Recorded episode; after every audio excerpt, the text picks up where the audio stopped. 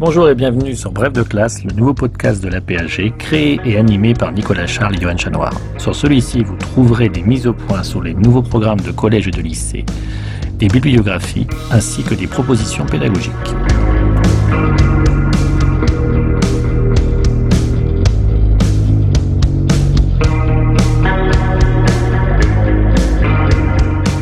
Le supplément de Bref de classe, ce sont des conférences des cafés histoire ou géographie, des journées d'études ou de colloques mises à disposition par la PAG pour servir d'approfondissement au programme de collège et de lycée.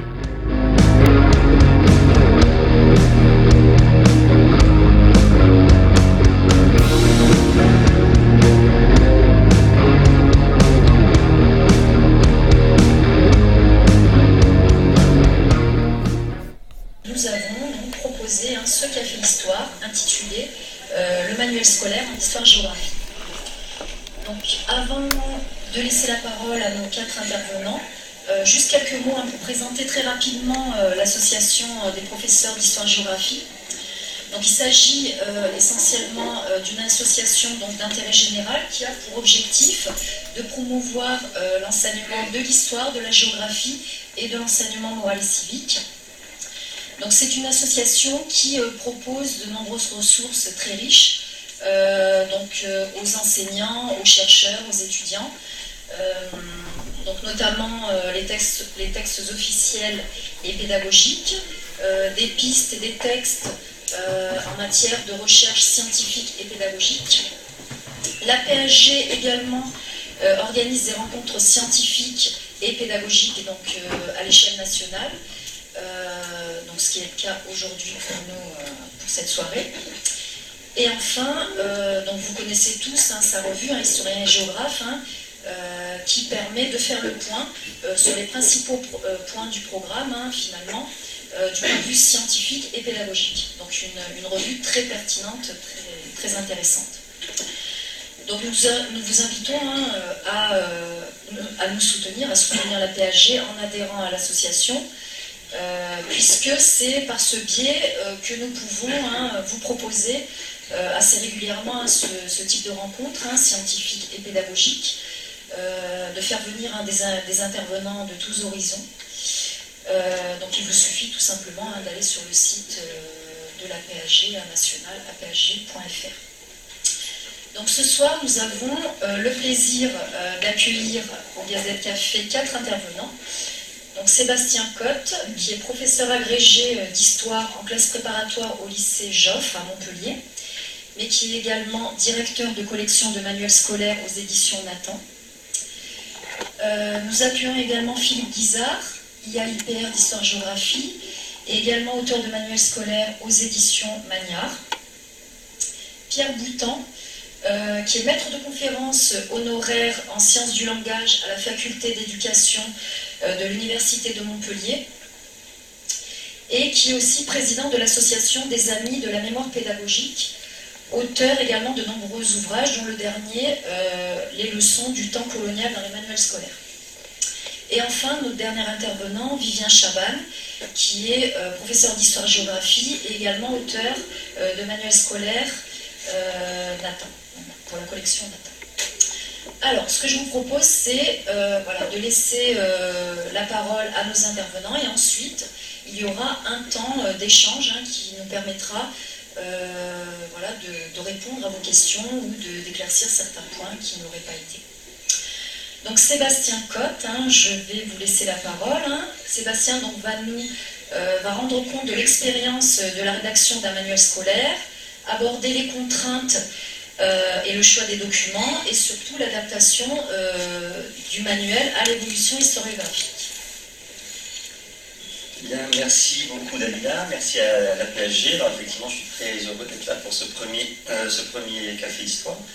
Et je pense que ça, j'espère qu'il y en aura d'autres. Et il est important, euh, je pense, euh, il y a des jeunes collègues ici et d'autres d'âges différents. Enfin, je pense, je parle surtout aux jeunes collègues. Il est important d'adhé- d'adhérer à la PHG. C'est une vénérable association qui est en train d'être relancée par une équipe très dynamique, dans laquelle j'ai la chance d'avoir quelques amis. Et euh, voilà, je pense qu'il euh, le mérite, en tout cas l'investissement qu'il euh, qu'ils y portent méritent toute notre attention et notre bienveillance. Voilà. Alors effectivement, donc je suis professeur Dalia Dadi en classe préparatoire aux grandes écoles et je suis je suis directeur de collection aux éditions Nathan depuis maintenant de très longues années, hein, puisque j'ai d'abord été auteur à partir de depuis 2003, et puis euh, à partir des années 2005-2006, euh, euh, on m'a confié la direction de collection, d'abord de collège, puis de lycée. Et donc maintenant, ça fait pratiquement 15 ans hein, que je dirige les collections. J'ai vécu plusieurs changements de programme, en lycée au moins deux fois, et en en collège aussi au moins deux fois. Euh, en plus, il se trouve que c'est parfaitement d'actualité, parce que je vais vous le dire, mais le calendrier de travail chez les éditeurs, eh bien, nous sommes en plein dedans. Je, suis arrivé rapidement, parce que j'ai passé une après-midi extrêmement intense de correction, puisque c'est au mois de mars, hein, les, BAT en, partent chez l'imprimeur le 11 mars, et donc là, nous sommes dans des temps extrêmement euh, contraints et c'est un petit peu fatigant, enfin, euh, c'est la règle du jeu et je vous, l'expliquerai. Alors c'est important effectivement de parler des manuels scolaires parce que ce sont des choses qui sont d'abord souvent mises en débat dans la société, euh, des polémiques très fréquentes sur le manuel scolaire, euh, accusé d'être le reflet d'un roman national pendant très longtemps, qui ne serait plus de mise, accusé à l'inverse euh, d'être euh, axé sur la repentance hein, et que euh, les manuels scolaires seraient le service de groupes de pression, de lobbies, de mémoire, et que donc ils sont accusés de faire trop aimer la France, de ne pas faire suffisamment aimer la France. récemment, c'est l'écriture inclusive qui est arrivé euh, dans euh, les polémiques. Alors nous devons y répondre en permanence. Faut-il la faire Si on ne la fait pas, nous sommes accusés de ne pas la faire. Si nous la faisons, nous sommes accusés évidemment de la faire.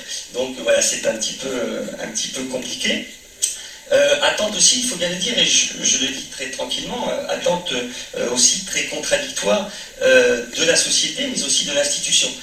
L'institution scolaire, l'éducation nationale, souvent peut avoir un discours assez euh, hostile au manuel scolaire en expliquant euh, aux enseignants qu'ils n'en ont pas besoin, qu'ils peuvent construire leur cours euh, sans cela. Mais en même temps, lorsqu'il y a un changement de programme, et eh bien évidemment, on se précipite vers les éditeurs en leur demandant vite vite de faire des manuels scolaires, vite vite de s'adapter parce que les enseignants vont en avoir besoin. Donc, donc c'est évidemment dans cette, dans cette contradiction-là que nous devons naviguer attente contradictoire aussi de la part de la société. Euh, je le sais, et moi je le vois très nettement, hein, ça fait 15 ans que je le fais, euh, nous voyons tous monter les groupes de pression. Les groupes de pression de mémoire, les groupes de pression liés à des États. Récemment, euh, moi je reçois régulièrement hein, des lettres d'associations qui me disent mais vous n'avez pas parlé de ceci, mais vous auriez dû parler de cela, ou au contraire, oh là là, vous avez abordé euh, telle, notion, il ne faut surtout pas, vous avez utilisé tel terme, c'est scandaleux, moi je ne me reconnais pas euh, dans ce que vous décrivez. Et puis récemment sont arrivées des lettres d'ambassade, l'ambassade de Russie, l'ambassade d'Ukraine, l'ambassade du Maroc, qui nous disent Oh, on a regardé les cartes que vous avez euh, faites, pourquoi il y a une frontière entre le Sahara occidental et le Maroc? Ben, Il n'y a pas de frontière puisque le Sahara occidental appartient au Maroc. Ah bon, alors ah, mais pourquoi il y a une frontière entre la Crimée et la Russie? Parce que non, euh, la, Crimée a été annexée. Voilà, toutes ces choses-là, il faut les mesurer, elles existent. Hein. Et régulièrement, eh bien, je dois prendre ma plume et je dois expliquer, justifier. Et je reviendrai, la meilleure des justifications, c'est le professionnalisme. Euh, en fait, je terminerai aussi par euh, la contradiction, ou plus exactement la confusion, plutôt cette fois, qui est souvent faite entre manuel scolaire et programme scolaire. Et ça, j'y insiste, c'est absolument fondamental.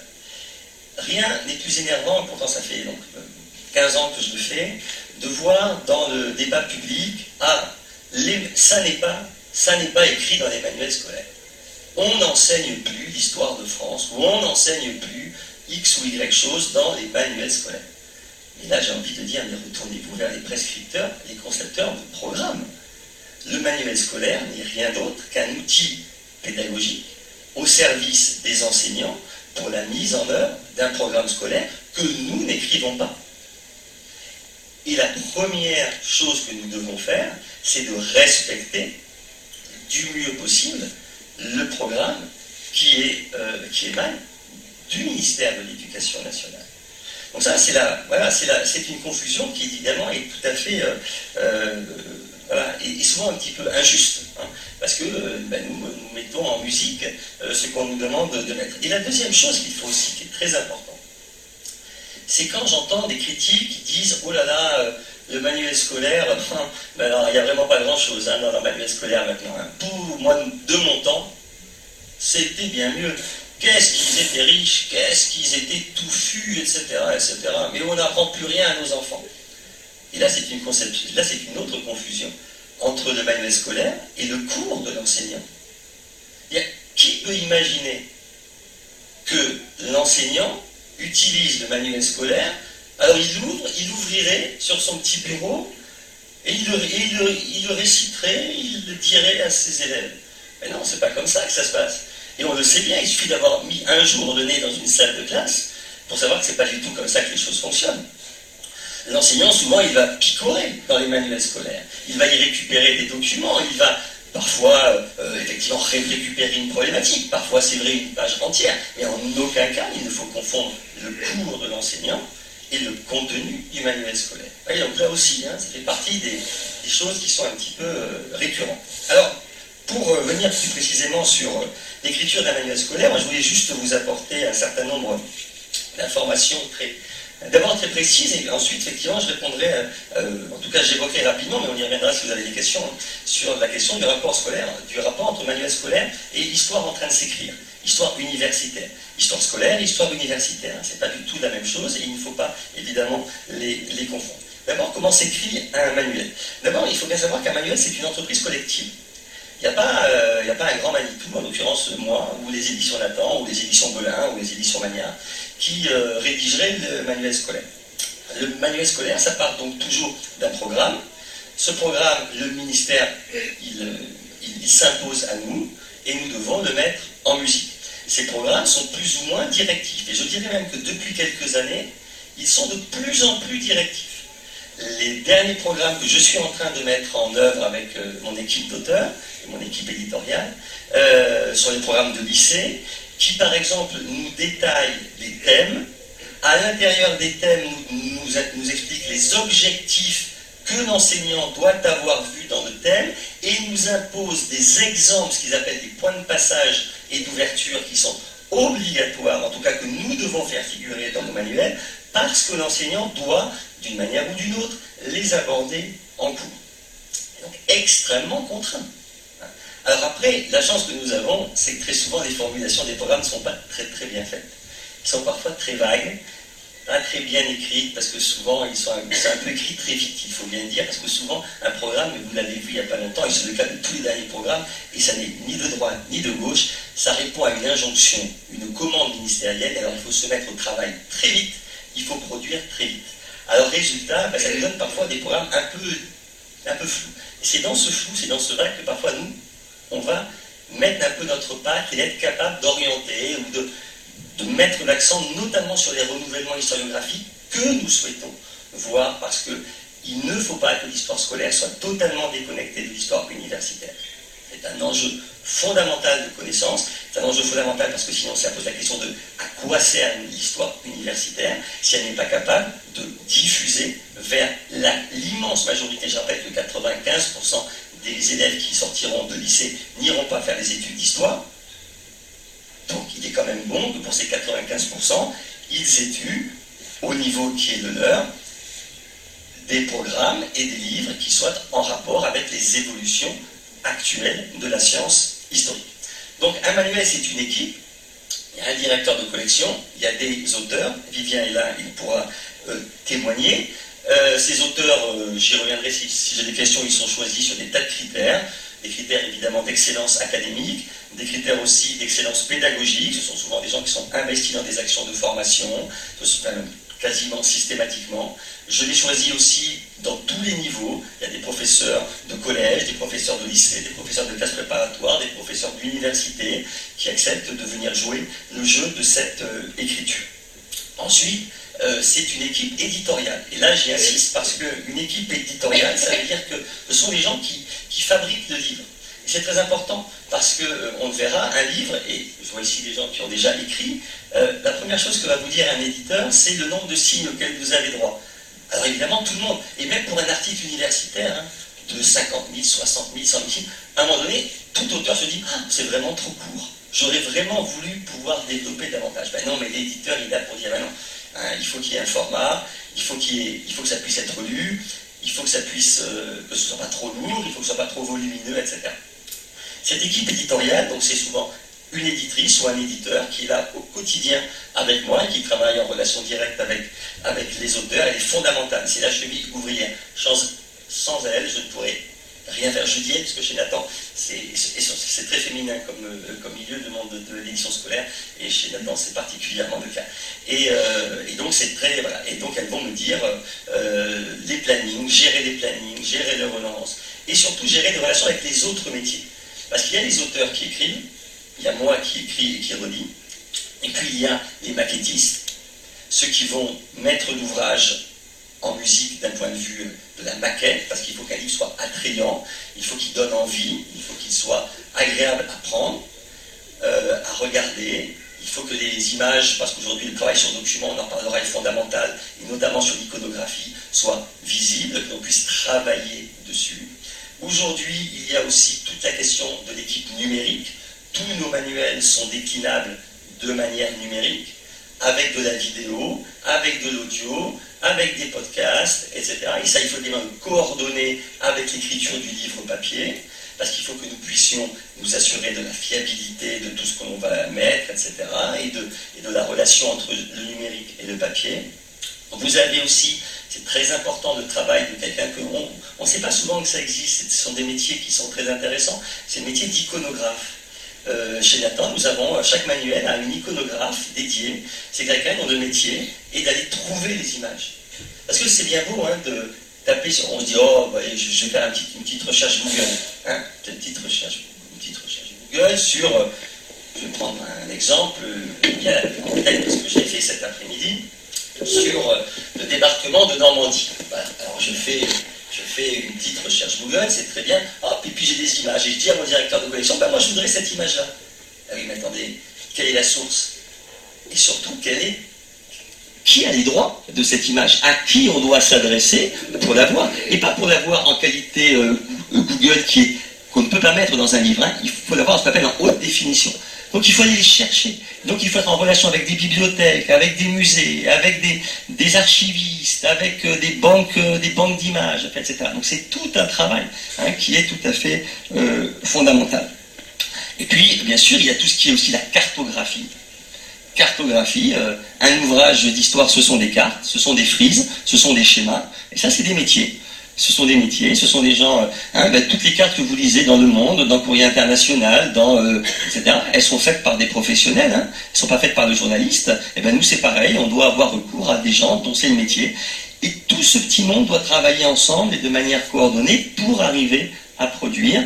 En gros, entre le mois de septembre et le mois de mars, hein, puisque là je vous dis qu'on va terminer au mois de mars, terminer le livre euh, pour ensuite qu'il soit dans les salles des professeurs au mois de, au mois de, mai. Alors, je vais terminer pour ne pas être trop long sur la question de l'historiographie. Et après, s'il y a des questions, évidemment, je pourrais développer sur plein de points. Je pense fondamentalement que le manuel d'histoire n'est pas le lieu du euh, débat historiographique, la controverse historiographique. La controverse historiographique, elle existe, elle est féconde et elle est nécessaire. L'histoire est une science, une science sociale, une science qui débat, une science qui progresse le manuel scolaire s'adresse à des élèves, puisque je rappelle que le manuel, c'est un peu la particularité, je n'ai peut-être pas assez dit, c'est que c'est un objet très hybride. Euh, c'est un objet qui est conçu pour les élèves, mais qui est choisi par les enseignants. Vous voyez, c'est toujours un peu particulier. Euh, souvent, quand on achète quelque chose, on achète pour soi. et là, c'est pas exactement la même chose. Donc, il faut avoir ces deux choses-là euh, en tête. Et donc, effectivement, les élèves, un élève de troisième, un élève de quatrième et même un élève de terminale, pour avoir accès à la controverse historiographique, bon, il faut quand même avoir un sacré niveau euh, en histoire. Donc pour moi, le, manuel n'est pas le lieu de la controverse historiographique. En revanche, le manuel peut tout à fait être le lieu où l'on va instiller progressivement les renouvellements de la science historique. Je vais donner deux, trois exemples. Euh, l'histoire, par exemple, euh, l'histoire, l'histoire des femmes était absente des manuels scolaires jusqu'aux années 1980. Lorsque Georges Duby, Michel Perrault et tant d'autres que j'oublie ont développé en France, mais pas seulement, hein, cette histoire des femmes, progressivement, c'est arrivé dans les manuels scolaires. L'histoire, par exemple, euh, de, ce de la colonisation, et en particulier, euh, pas une colonisation vue d'en haut, hein, mais l'histoire vue d'en bas, hein, l'histoire vue par les colonisés, essayer de leur donner la parole. Ça, c'est des choses aussi assez récentes et qui, aujourd'hui, dans les manuels, trouvent leur place. Hein. Euh, la même chose pour, on pourrait dire, sur l'histoire du genre, et plus récemment, par exemple, l'histoire environnementale. Parce que vous le savez, l'histoire, comme le, dit euh, un grand historien, euh, l'histoire s'écrit au présent. C'est-à-dire que nous faisons des recherches parce que nous sommes interrogés dans notre quotidien par un certain nombre de choses. L'histoire environnementale n'existait quasiment pas dans les années 70-80. On peut rendre hommage à Emmanuel Leroy-Ladurie d'avoir été un grand pionnier. Mais globalement, et compte tenu de ce que nous vivons tous depuis 10 ou 15 ans, l'histoire environnementale est extrêmement dynamique. Eh bien aujourd'hui, dans les manuels scolaires, on a, moi j'ai conçu l'an dernier des pages sur la, mondialisation des, épidémies suite à la conquête de l'Amérique par euh, les Espagnols et par les Portugais. Cette année, je conçois euh, des, doubles pages sur l'histoire environnementale, sur l'histoire des catastrophes. Voilà. Parce que bien évidemment, euh, ça fait partie. Donc là, on peut effectivement mettre dans le, le, manuel scolaire des renouvellements. Et enfin, je terminerai en disant que ce qui me tient surtout à cœur, moi, dans un manuel, c'est pas donc tellement la controverse c'est de faire saisir à un élève ce que c'est que la démarche historique. Moi, j'ai conçu des pages dans tous mes livres depuis maintenant 15 ans qui s'appellent, elles se sont appelées l'histoire par les sources, l'histoire en question. C'est ça. Là, c'est simplement, c'est essayer de confronter l'élève à la démarche historique. On a une source, qu'est-ce qu'on en fait? On la confronte à d'autres sources, on la et on essaye de d'avoir un discours. C'est-à-dire, et je pense que c'est fondamental parce que ça explique aussi la démarche absolument civique qui est celle de l'histoire. Et le rôle central qu'aujourd'hui l'histoire a dans notre société, c'est qu'elle est là pour administrer des preuves. L'histoire administre des preuves. À l'époque aujourd'hui des fake news, à l'époque de tout ce que nous entendons, je pense que la démarche historique, elle est absolument fondamentale. Et moi, mon objectif comme, euh, directeur de collection, c'est de faire passer ça. Et de faire passer que l'histoire est des marches d'investigation mais d'administration de la preuve. Et ça, ça peut se faire par des types d'exercices, peut se faire par des pages euh, dédiées. Et enfin, plus récemment, j'ai mis en place en collège et cette année, et l'an dernier en lycée et en terminale l'année prochaine, des pages que j'ai appelées passé-présent. Les pages passé-présent, c'est des pages pour expliquer, pour que les enseignants, d'abord, expliquent à quoi ça sert l'histoire. Voilà, c'est une question qu'on nous pose toujours. À quoi ça sert? Ben, Je pense qu'aujourd'hui, si on ne fait pas d'histoire, on est aveugle, mais, ou de géographie, hein, euh, ou de biologie, c'est pas la question, hein, mais on est aveugle au présent. Voilà, il y, a, des choses qui ne peuvent se comprendre que par l'histoire. et donc il faut faire dialoguer ce passé et ce présent. Et donc ce sont des pages qui sont assez novatrices, enfin que, que je prends beaucoup de plaisir à faire faire à mes auteurs. C'est on parle d'un problème présent, on parle d'un problème présent, et on essaye de remonter dans le temps, voilà, pour essayer de comprendre d'où ça vient et comment est-ce que ça s'est construit. Voilà. Donc moi je pense, voilà, je crois beaucoup plus à ça comme vocation du manuel scolaire de faire comprendre des mécanismes, de faire comprendre à quoi sert l'histoire à des jeunes gens, à permettre à des enseignants d'avoir des pages pour s'appuyer et le développer, plutôt qu'à cette idée que le, manuel serait un lieu de controverse historiographique. Voilà, j'ai déjà, j'ai sans doute été trop long, et je m'en excuse, mais bon, voilà, je pourrais répondre à d'autres questions. Merci beaucoup Sébastien. Euh, donc je vais laisser la parole à Vivien Chaban, hein, qui est, euh, comme je le disais, professeur d'histoire-géographie, mais surtout auteur de manuels scolaires donc, euh, pour la collection Nathan, pour aborder justement sa pratique en tant qu'auteur. Alors, bonjour à tous. alors, mon idée aujourd'hui, c'était un petit peu de vous faire un retour d'expérience sur bah, ce, cette ce, nouveau rôle, en tout cas moi, dans ma pratique professionnelle, d'être euh, euh, auteur manuel scolaire, parce que j'ai commencé l'an dernier, hein, il y en a qui font ça depuis des dizaines d'années, hein, Philippe Lizard vous en parlera tout à l'heure. Euh, voilà, moi, pour moi c'est nouveau, j'ai commencé l'an dernier avec le programme de première, donc l'idée c'était de vous faire un petit retour d'expérience. Alors, qu'est-ce que j'ai fait J'ai fait partie de l'équipe de 11 auteurs, parce que c'est une grosse équipe, hein, pour le, manuel de première, donc, que les, élèves ont dans leurs mains cette année en commun, en tout cas pour ceux, pour les établissements qui ont choisi cette édition. Et donc un, programme de première, hein, dont vous voyez l'intitulé Nation, Empire, Nationalité de 89 au lendemain de la Première Guerre mondiale. Et donc moi je me suis juste occupé d'un de ces chapitres euh, dans le thème 3, hein, et donc moi je, devais traiter la mise en œuvre du projet républicain 1870-1914. Euh, une question que je trouvais particulièrement intéressante, alors que j'ai pas choisi, hein, parce que je reviendrai après sur la question du choix, mais euh, une question que j'ai pas choisie, mais particulièrement intéressante parce que justement cette histoire politique de la Troisième République, elle est importante pour euh, comprendre aussi bah, le, le, monde d'aujourd'hui, la, France d'aujourd'hui, et elle était un petit peu en marge des programmes scolaires jusqu'à présent. Donc ça, c'était une chose, une chose intéressante. Euh, et donc dans ce programme, l'objectif c'était la manière, montrer la manière dont le euh, régime républicain se mettait en place, s'enracinait et rencontrait des oppositions. Mais pour faire cela, eh bien, il faut faire beaucoup de compromis.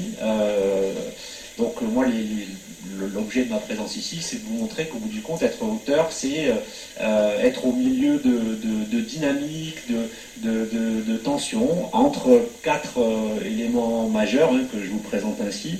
Bah, d'abord le, respect des programmes. dans, un premier temps, donc qui euh, lorsqu'il change, ben, forcément, il y a, je reviendrai sur le, fond des programmes.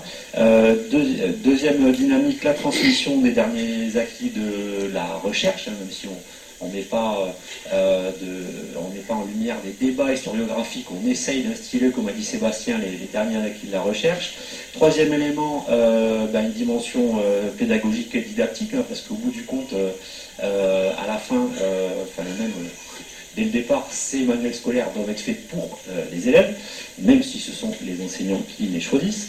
Et puis enfin, euh, les contraintes euh, éditoriales. Hein, il parlait du, nombre de, caractères, Sébastien, mais il n'y a, pas que ça. alors, juste pour ce retour d'expérience, je voulais vous proposer un petit peu les, grandes étapes d'élaboration d'un chapitre, hein, tel, que, tel, que je les ai vécus avec euh, une première étape hein, dont parlait Sébastien, qui était un, travail en équipe, hein, sur lequel je reviendrai dans un instant. Ensuite, un, temps 2, qui était un travail plutôt euh, individuel, où on est euh, ben, avec ses, documents, ses livres, son chapitre. Et puis, un troisième temps, hein, avec de, nombreux regards croisés. Alors, prenons ces temps les uns après les autres. La question du travail en équipe avec deux aspects principaux. Euh, configurer l'arc, alors en, langage éditorial, moi je suis pas bon, donc ça s'appelle pas architecture du manuel, mais bon, vous comprenez l'idée. C'est-à-dire décider à la fois de, la maquette, mais aussi euh, des approches didactiques qui vont être privilégiées dans la conception de ce manuel et qui vont faire euh, qui vont distinguer ce manuel des manuels des autres éditeurs, parce que à la fin, le but, c'est quand même de le vendre, hein, quand même, le manuel. Faut pas l'oublier. Bon, Philippe euh, en parlera tout à l'heure, j'imagine. Euh, voilà, donc euh, l'architecture du manuel, donc ça, bah, c'était des, réunions où... alors ça, je ne m'attendais pas. Moi, je pensais que en, venant, être auteur comme ça de, manuel, hein, quand, Sébastien m'a gentiment invité pour faire partie de l'équipe, je pensais qu'on allait me donner bah, un cahier des charges et puis en, voiture Simone, c'est parti. En fait, non, on a été associé à cette conception du manuel et puis également nombreuses discussions concernant euh, le, chapitrage, l'organisation bah, des, chapitres et puis à l'intérieur également de, chaque chapitre. Donc c'est un temps de discussion, de reconstruction où deux acteurs jouent quand même un, rôle majeur, hein, euh, à savoir le directeur de collection, Sébastien Cotte, à côté de moi, et puis euh, effectivement les éditrices, hein, donc au féminin, ils ont parlé, voilà, qui, bah, qui, elles, c'est leur métier, c'est de faire le livre. Donc évidemment, elles donnent, elles donnent aussi leur, regard, et c'est eux, in fine, qui tranchent, hein, bien évidemment, euh, sur le. Voilà, mais en tout cas, c'est assez collaboratif, euh, assez collaboratif, et il faut faire des choix, euh, bah, déjà, hein, et par exemple, par exemple, dans mon programme, dans ma partie de programme, alors vous allez me dire, bon, c'est juste un mot, mais parfois les, les, mots sont, importants pour, pour être précis historiquement. le programme ben, parle par exemple dans mon chapitre de, de, la personne de Louise Michel et le programme comme point de passage, vous savez, donc les exemples dont, Sébastien parlait, comme point de passage, ben, propose Louise Michel pendant l'étude de Louise Michel pendant la Commune de Paris. Euh, le petit problème, c'est que euh, si on, se fie ben, au dernier renouvellement historiographique, euh, ce que l'on connaît de Louise Michel pendant la Commune de Paris, ben, c'est assez peu. donc l'idée, ben, c'était plutôt de, travailler sur la, figure hein, de, Louise Michel et, donc ce, point de passage et d'ouverture le, choix éditorial qui a été fait dans ce manuel, hein, ça a été de, travailler sur Louise Michel et la Commune de Paris et la manière dont euh, voilà, la, figure de Louise Michel a été euh, utilisée euh, soit pour mettre en valeur l'expérience de la Commune de Paris ou au contraire la critiquer puisque c'était un événement qui a fait débat dès, le lendemain de la Commune de Paris à la fin de l'année 1871. deuxième temps, donc une fois qu'on a le chapitrage, tout ça, les, le, cahier des charges, etc. Euh, le travail individuel, donc là on, se plonge euh, dans ce sujet à traiter, euh, un sujet dont on n'est pas forcément spécialiste au départ, puisque, alors ça c'est Sébastien qui, attribue les, chapitres à chacun, mais voilà, moi j'étais pas du tout spécialiste de, de, cette question du début de la Troisième République, même si à la fac à un moment donné j'avais fait un petit peu euh, une UV d'histoire militaire sur justement euh, la Troisième République, mais bon, c'était juste sur le domaine militaire et c'était pas grand chose. Euh, voilà, moi j'ai fait une maîtrise en histoire antique, voilà, j'ai fait une licence d'histoire de l'art. je, travaille au, service éducatif du musée Fabre, je suis plutôt spécialiste d'histoire de l'art, etc. Et puis voilà, donc il faut s'imprégner de ces, de, ces, de, ces éléments-là. alors, donc pour donc on, s'y imprègne, on va dans les livres, on va dans les archives. Euh, on va dans les archives, on va parfois dans les musées pour essayer de trouver des beaux documents, hein, parce que ce qui fait des caractéristiques, parce qu'on est là pour faire un peu de pub aussi hein, du manuel Nathan, c'est parce que souvent il y a des beaux documents quand même. Euh, et donc, euh, le, donc on, essaie de trouver des beaux documents. Donc par exemple, pour moi, ce qui me concerne, je me suis imprégné du musée d'art et d'histoire de Saint-Denis, hein, donc celui à côté du Stade de France, le, où il y a toute une collection justement sur, importante sur la commune de Paris.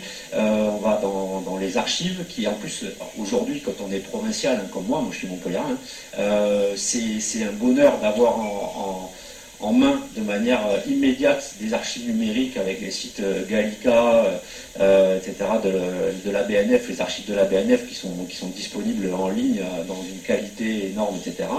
Donc, vous vous imprégnez de tout ça, des archives. Euh, donc bien sûr, vous commencez par les manuels généraux, euh, d'autres photos, bien sûr, ça a été ma première lecture, et puis ensuite, euh, petit à petit, on va dans les ouvrages spécialisés, et puis, et puis, et puis dans, les sources, alors je reviendrai sur la diversité des sources ensuite.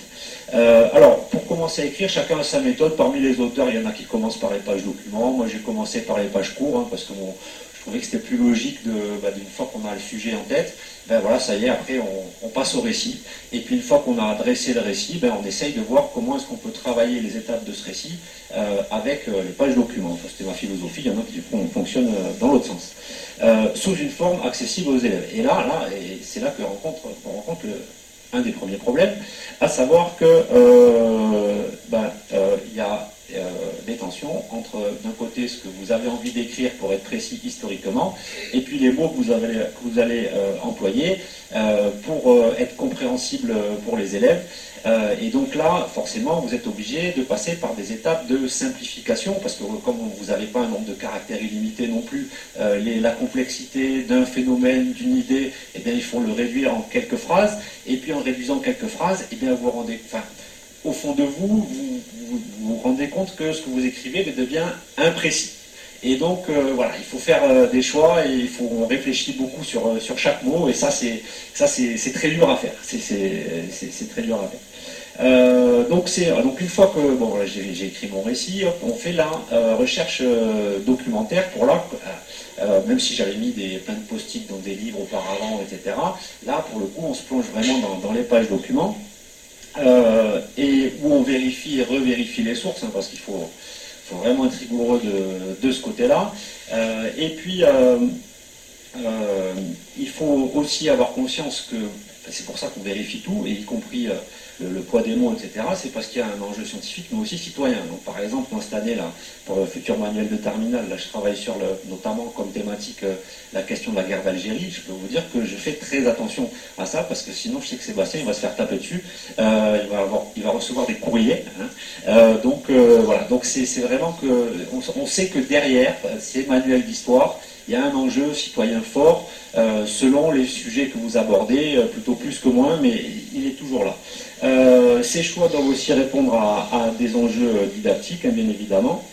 Euh, sans oublier, euh, la, sans oublier la, dimension, la dimension numérique. Le...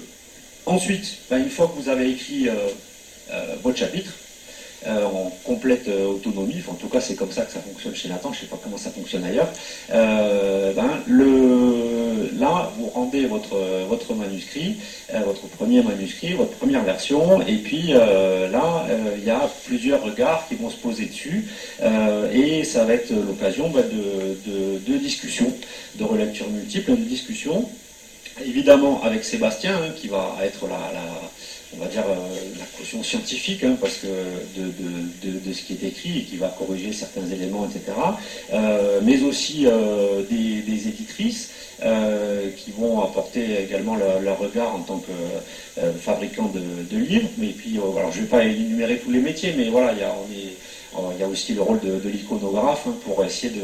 Voilà, on aimerait bien trouver, par exemple, il y a une image qu'on aimerait bien trouver, un type d'image qu'on aimerait bien trouver, et puis on n'arrive pas à la qu'on va mettre en place. Voilà, qu'est-ce qu'on qu'est-ce au bout du compte, qu'est-ce qu'on veut faire faire aux élèves, hein, parce que le, but, c'est pas juste de traiter des sujets, hein, c'est, aussi de leur faire acquérir des, des, compétences ou des capacités, ou des méthodes, vous les appellerez comme vous voulez.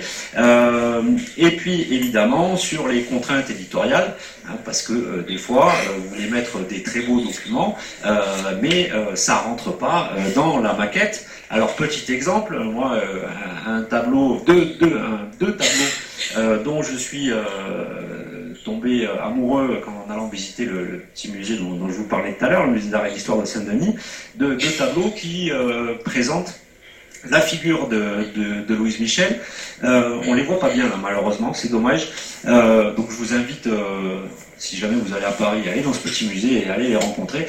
ces, deux tableaux, donc qui, qui fonctionnent euh, en regard euh, l'un de l'autre, avec d'un côté euh, l'arrestation de, Louise Michel, hein, qui, est, représentée un petit peu comme une icône religieuse, hein, éclairée, éclairée par,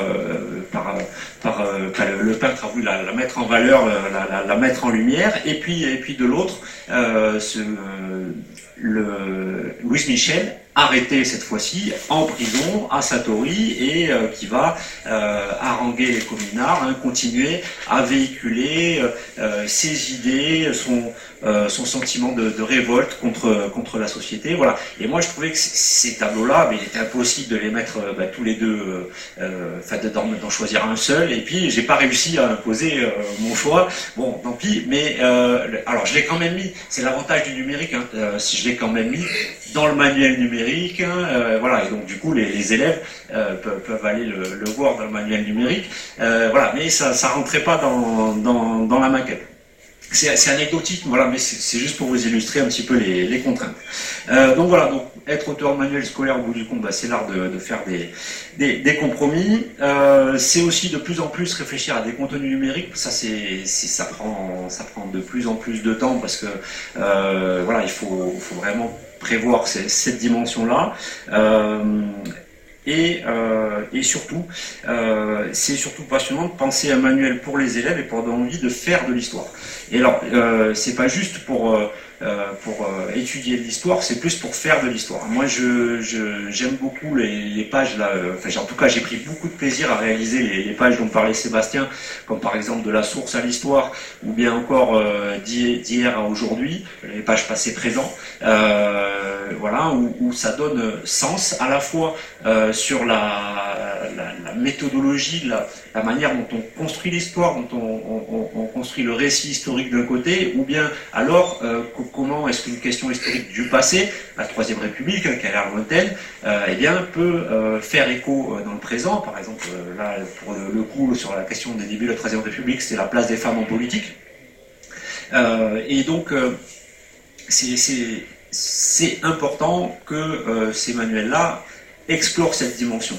Et malheureusement, euh, alors tout à l'heure c'est je vais conclure là-dessus. Hein. Euh, malheureusement,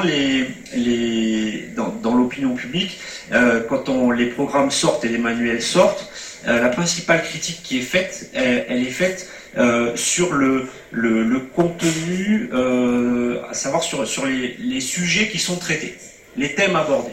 Et, très peu sur la manière dont, dont c'est abordé, alors que c'est ça qui est fondamental. Et d'ailleurs, quand on regarde comment sont construits les programmes scolaires, euh, les derniers en particulier, euh, il est question bah, d'un catalogue. Euh, un catalogue de, choses à étudier, un catalogue de plus en plus contraint, voilà, et de manière très dense. Et qui empêche toute liberté, excusez-moi Monsieur Guizard, vous êtes représentant de l'institution, mais je vais quand même faire une petite critique, qui, empêche une grande liberté à la fois aux concepteurs de manuels, parce qu'au bout du compte, euh, on sait très bien que si l'enseignant a très peu de temps pour étudier une thématique, eh ben, il pourra assez peu utiliser euh, euh, ces pages de manuel qui invitent à une réflexion, une démarche, etc. d'un côté, et puis pour l'enseignant en classe, qui aura très peu de temps pour travailler sur ses capacités, démarches, etc.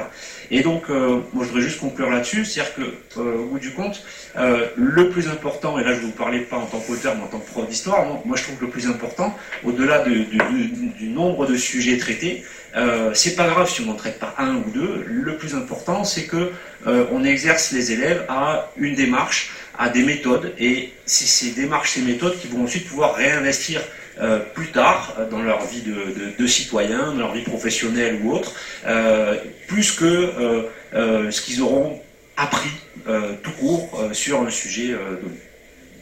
Merci beaucoup Vivien de toutes ces précisions. Donc je vais laisser la parole à Philippe Guizard. Donc il va présenter les manuels scolaires comme, alors je le cite, hein, des objets pédagogiques non identifiés, hein, ce qui nous permettra d'aborder tous les paradoxes du manuel scolaire en se questionnant sur le changement pédagogique, l'usage réel finalement qu'en font les élèves, les enseignants, à l'ère du numérique notamment. Merci Dalila. Alors effectivement, je, vais parler des OVNI. Euh, avant de, je voudrais soulever, d'abord je voudrais dire que je, vais plutôt me placer du point de vue du pédagogue, de l'inspecteur pédagogique, et, regarder le, manuel, la façon dont il est utilisé dans les classes. À mon sens, ça pose un certain nombre de, problèmes, de difficultés. Euh, mais avant d'aborder ces difficultés-là, je voudrais dire que euh, globalement, je trouve qu'en France, les manuels scolaires sont de très bonne qualité. Ce sont vraiment de beaux outils, de beaux objets, faits avec rigueur, très agréables à regarder, très agréables à lire, euh, très bien illustrés, faits avec rigueur. Et donc je crois que c'est la première chose qu'il faut dire. Euh, la deuxième chose, je crois qu'il faut garder en tête, c'est que les manuels scolaires sont des objets commerciaux.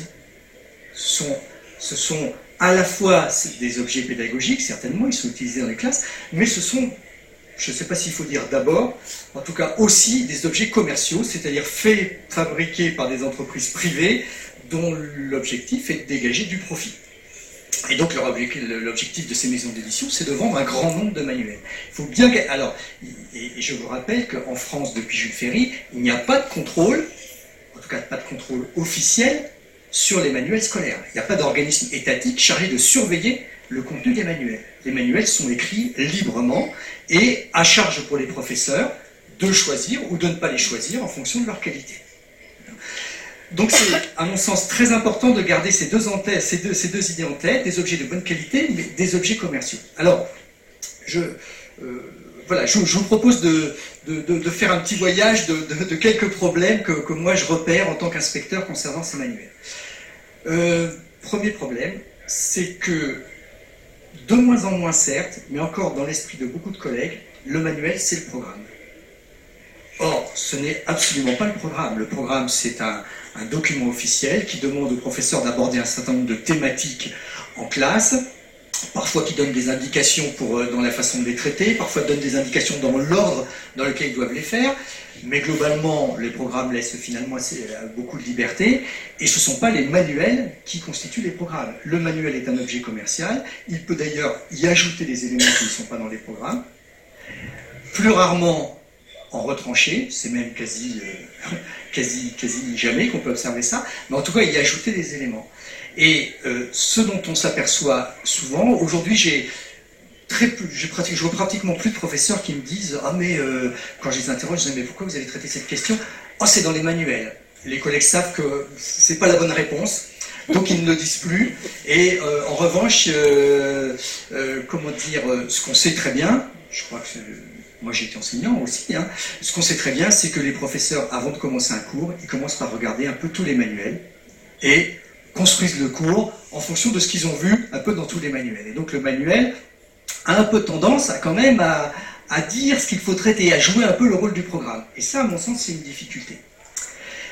Deuxième difficulté euh, que l'on peut pointer, c'est que le manuel a une fonction finalement en termes de pédagogie assez normative. C'est-à-dire que certes les manuels sont faits par euh, des professeurs et qui font ça euh, très rigoureusement et qui, je dirais, apportent leur pratique de terrain. Donc les manuels scolaires ne sont pas déconnectés, bien sûr, de ce qui se fait dans les classes. Mais en même temps, comme ils sont vendus, comme ils sont édités, comme euh, sur, sur, la, jaquette euh, apparaît le nom de tous les auteurs avec leurs titres universitaires, euh, de professeurs de classe préparatoire, de professeurs de, lycée ou de collège selon le cas, ils ont une certaine autorité pédagogique. Et donc, du coup, pour, ces, pour, ces, pour les professeurs, ce que dit le manuel en termes de pédagogie, c'est assez important, assez normatif et, et on s'en inspire beaucoup. Alors, j'aurais tendance à dire plus que, ce que peut dire l'inspecteur. Alors, je, vous donne un exemple. Euh, vous savez qu'à partir des années 80-90, dans les manuels scolaires, euh, est apparue l'idée qu'il fallait que euh, les professeurs en histoire-géographie utilisent beaucoup les documents, s'appuient sur les documents, d'abord parce que c'est ce qui est fait dans, ce qui, est fait dans la discipline scientifique, du côté scientifique, mais aussi parce qu'il fallait euh, impliquer davantage les élèves, pas seulement qu'ils soient euh, euh, auditeurs de ce que peut dire le professeur. pour des tas de raisons, le, le document s'est imposé. Quand on regarde aujourd'hui dans les manuels scolaires, comment le document est utilisé, il est proposé au professeur, accompagné de questions et souvent, la plupart de ces questions invitent à un prélèvement d'informations dans les documents. Or, nous, nous, ne disons pas ça du côté de l'inspection. Du côté de l'inspection, on dit arrêtez de faire prélever de l'information dans les documents aux élèves comme unique activité en classe. D'abord parce que c'est une activité de basse intensité intellectuelle, d'accord?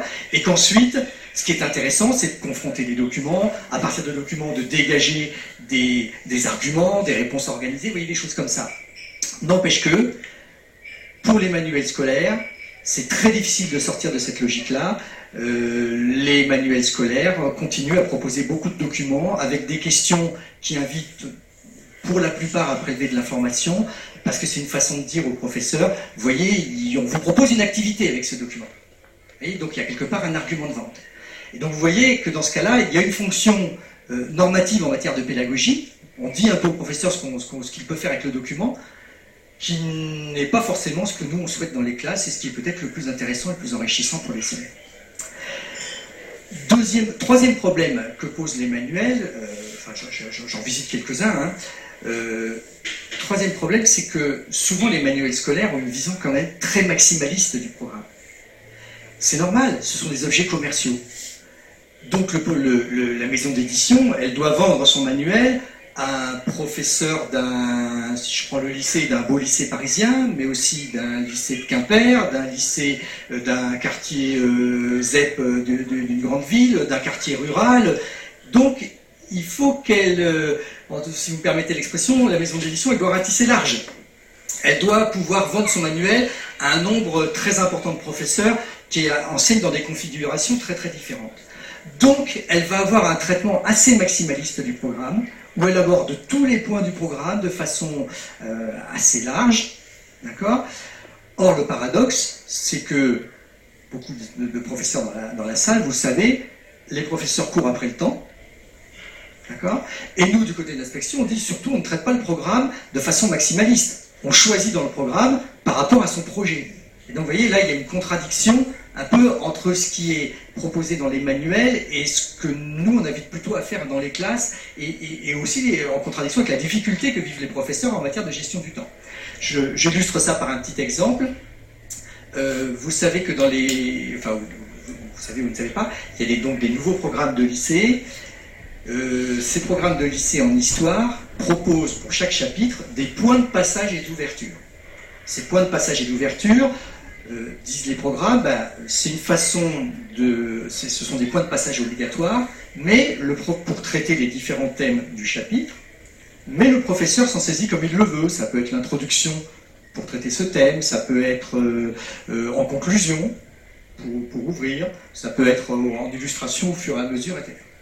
Vous avez un chapitre de la classe de première qui porte sur les grandes phases de la Première Guerre mondiale, les grandes étapes de la Première Guerre mondiale. Quatre points de passage et d'ouverture sont proposés. La bataille de la Marne et Tannenberg, l'extension du conflit au détroit des Dardanelles, la bataille de la Somme, les offensives, les dernières offensives de printemps de l'armée allemande en mars 1918. D'accord? Dans les manuels scolaires, il est hors de question de faire l'impasse sur un de ces quatre points de passage et d'ouverture. C'est pas possible. Il faut que le professeur quel qu'il soit euh, en France, quel que soit son établissement, puisse trouver dans le manuel son, euh, le point de passage et d'ouverture, hein, euh, sur lequel il va, enfin, en principe, il va travailler les quatre, mais vous voyez, il a besoin de voir les quatre, ce qui, ce qui va être dit et fait. Nous, en tant qu'inspection pédagogique, on dit le contraire. On dit, en fonction de votre projet pédagogique, il y a des points de passage et d'ouverture que vous évoquerez en quelques minutes, et d'autres auxquels vous allez peut-être consacrer une heure. Je vous donne un exemple si sur ces points de passage et d'ouverture se rapportant à la, Première Guerre mondiale, votre, projet pédagogique, c'est de montrer aux élèves comment la Première Guerre a une dimension mondiale, c'est intéressant de traiter la bataille de la Somme. Euh, les, les, Britanniques font appel à tout leur empire. C'est intéressant de traiter les Dardanelles. C'est l'extension du conflit finalement au, Moyen-Orient. Mais la bataille de la Marne, dans la logique de la guerre mondiale, et l'offensive allemande de mars 18, dans la logique de la guerre mondiale. C'est absolument pas intéressant. Donc ça doit faire l'objet d'un traitement en classe de 2-3 minutes. Et donc vous voyez comment le professeur là va devoir, euh, comment dire, être mis un petit peu en, tension entre ce que lui dit le manuel, qui lui a tendance à évidemment ne négliger aucun point, à le traiter de façon un peu, un peu large, et puis, euh, la course contre le temps et ce que, ce que nous, on peut dire et, ce qu'on peut encourager à faire autour des projets pédagogiques du, professeur. Euh, autre problème que je voudrais évoquer avec vous, dès que j'ai remis mes lunettes, c'est euh, celui de la question, celui de la, la question de l'innovation pédagogique. Les manuels scolaires sont donc des objets commerciaux. Donc le manuel scolaire ne va pas prendre de risques. Il ne va pas prendre de risques. Il mesure à peu près ce qui se fait dans les classes. Il mesure éventuellement là où il peut euh, insuffler un peu d'innovation dans le manuel, mais pas trop. Parce que s'il se lance dans quelque chose de vraiment un peu original, un peu, un peu bouleversant les habitudes des professeurs, il n'en vendra pas. Il n'en vendra pas. Je vous dirai un mot tout à l'heure euh, sur la façon dont les manuels sont choisis. Et donc, il n'en vendra pas. Donc, les manuels ont tendance à être, vous voyez, soit assez conformes aux pratiques habituelles, usuelles de classe, soit très très peu dans l'innovation. Je, vous donne un petit exemple très clair. Moi, j'ai à un moment dirigé une collection de manuels euh, collège. C'est au début des années 2000. L'étude de cas en géographie existait au lycée. J'ai proposé à la maison d'édition qu'on la créer, enfin qu'on la, fasse pénétrer au collège. Et ce qui n'était absolument pas dans les programmes. J'ai proposé qu'on la fasse rentrer dans les manuels de collège pour inciter les collègues à rentrer dans cette démarche d'étude de cas en géographie. La maison d'édition m'a dit bah, proposez-nous deux trois, deux, trois maquettes, qu'on voit un peu à quoi ça ressemble. Ils ont vu ça, ils m'ont dit stop, c'est fini, on arrête tout, on fait du classique. Euh, C'était hors de question, parce que dans leur logique, c'était une prise de risque absolument inconsidérée et, avec la crainte de, ne pas vendre du tout de manuel avec des collègues qui auraient été déboussolés disant mais, qu'est-ce que c'est que cette logique-là? On fait jamais ça en classe. Euh, je vais peut-être terminer. Euh, c'est bon pour le temps, ouais. je, vais peut-être terminer sur un dernier problème, un dernier euh, paradoxe.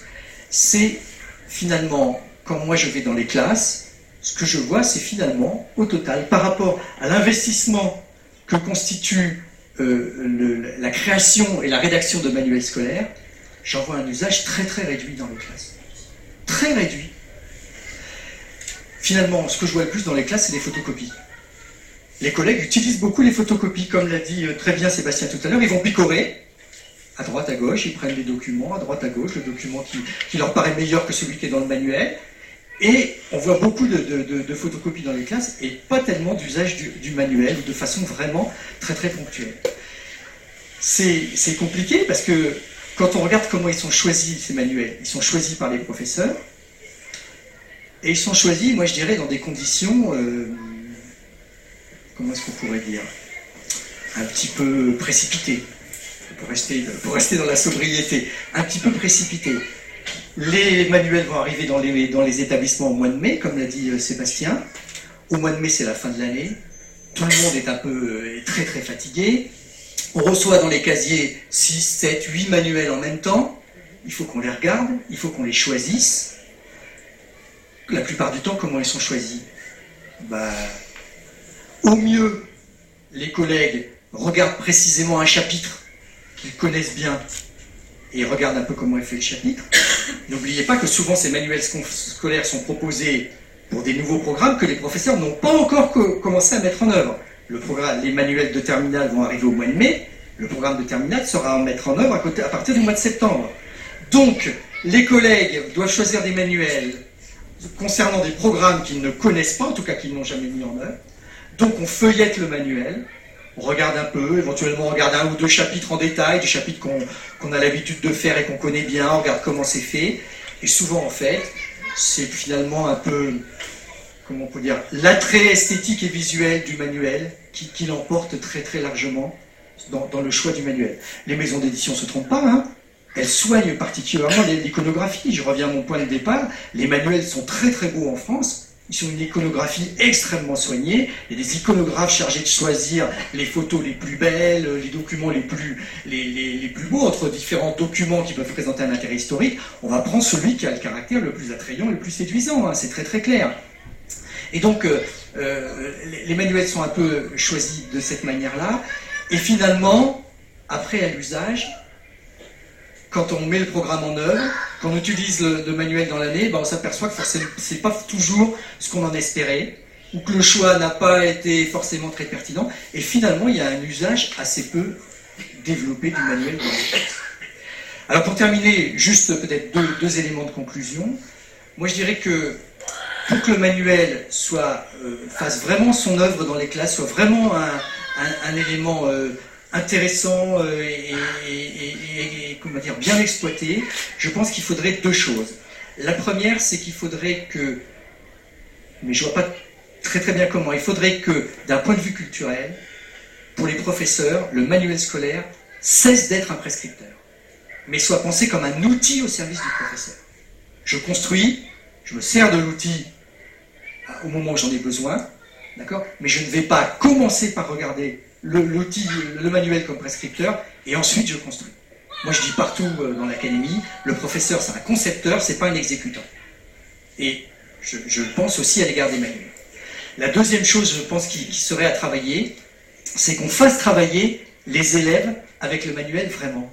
Par exemple, ce que je vois jamais dans les classes, un professeur qui dirait euh, aux, élèves, euh, vous avez un glossaire, travaillez sur le glossaire, vous avez un recueil de cartes à la fin, vous irez chercher dans les cartes, vous irez chercher dans le manuel où sont les cartes. D'accord? Je traite ce point-là en classe. Vous avez des pages qui sont rédigées par les auteurs. Vous rédigerez à la suite de ce qu'on a fait en classe un petit résumé qui viendra compléter ce qu'on utilise le manuel comme un, outil, un vrai un livre, comme un livre, comme un livre auquel on, apprend aux élèves euh, à l'exploiter, à l'utiliser. On le voit très très peu dans les classes. Merci beaucoup Philippe pour euh, cette approche pédagogique hein, du manuel scolaire.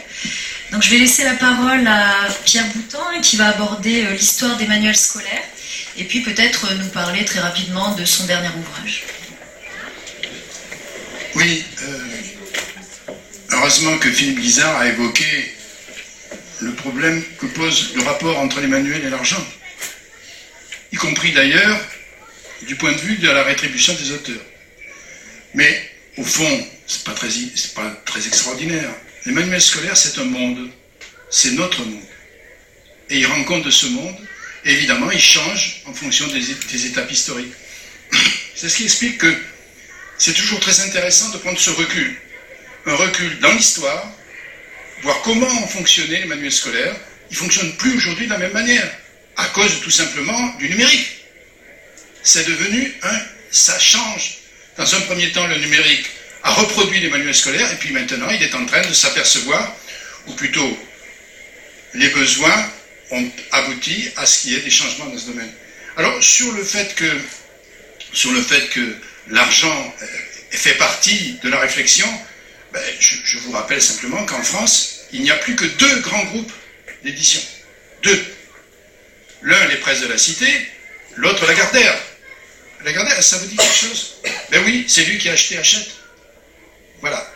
Donc, il faut qu'on prenne ça en compte. Alors, vous allez me dire, mais comment ça se fait qu'on a plusieurs éditeurs? Et alors, vous n'êtes pas aperçu que vous avez plusieurs marques de, de, poudre à laver? C'est pourtant le même, le, même producteur. Hein. voilà. Donc, il faut qu'on ait ça aussi dans l'arrière-plan. Parce que c'est des contradictions de notre monde.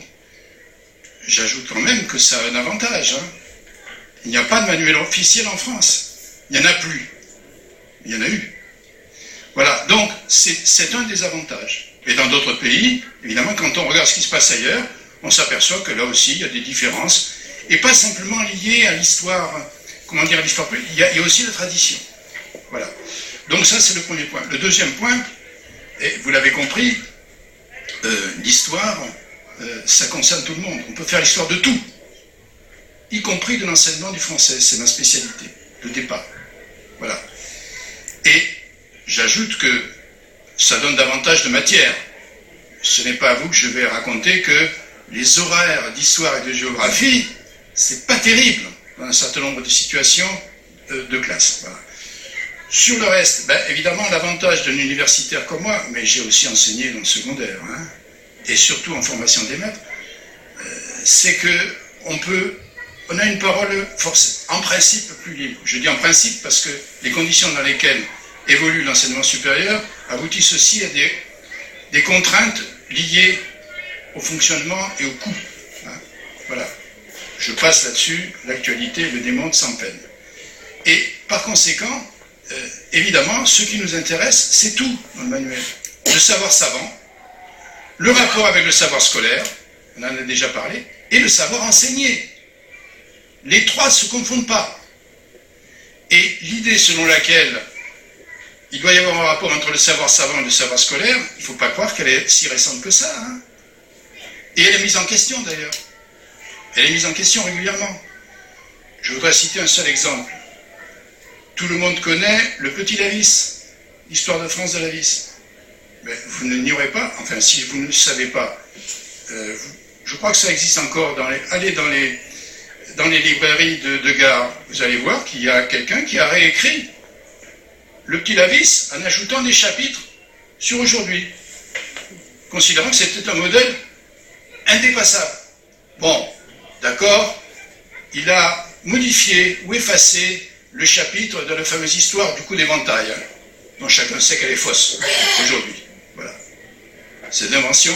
Plus de ça, bon, passons sur les conditions dans lesquelles le, consul de France, qui était un arriviste et, quelqu'un d'assez pourri, a, réglé les problèmes. Bon, je passe là-dessus.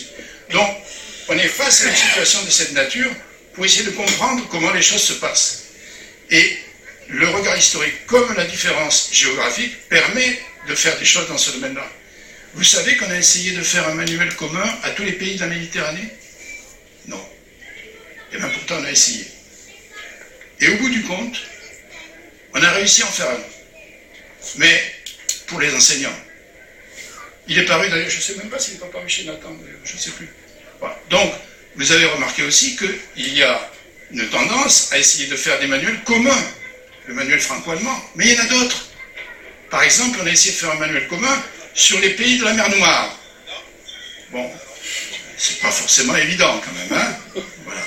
Eh bien si, on a essayé. Ou sur les pays de la Baltique. Ben si, on a essayé.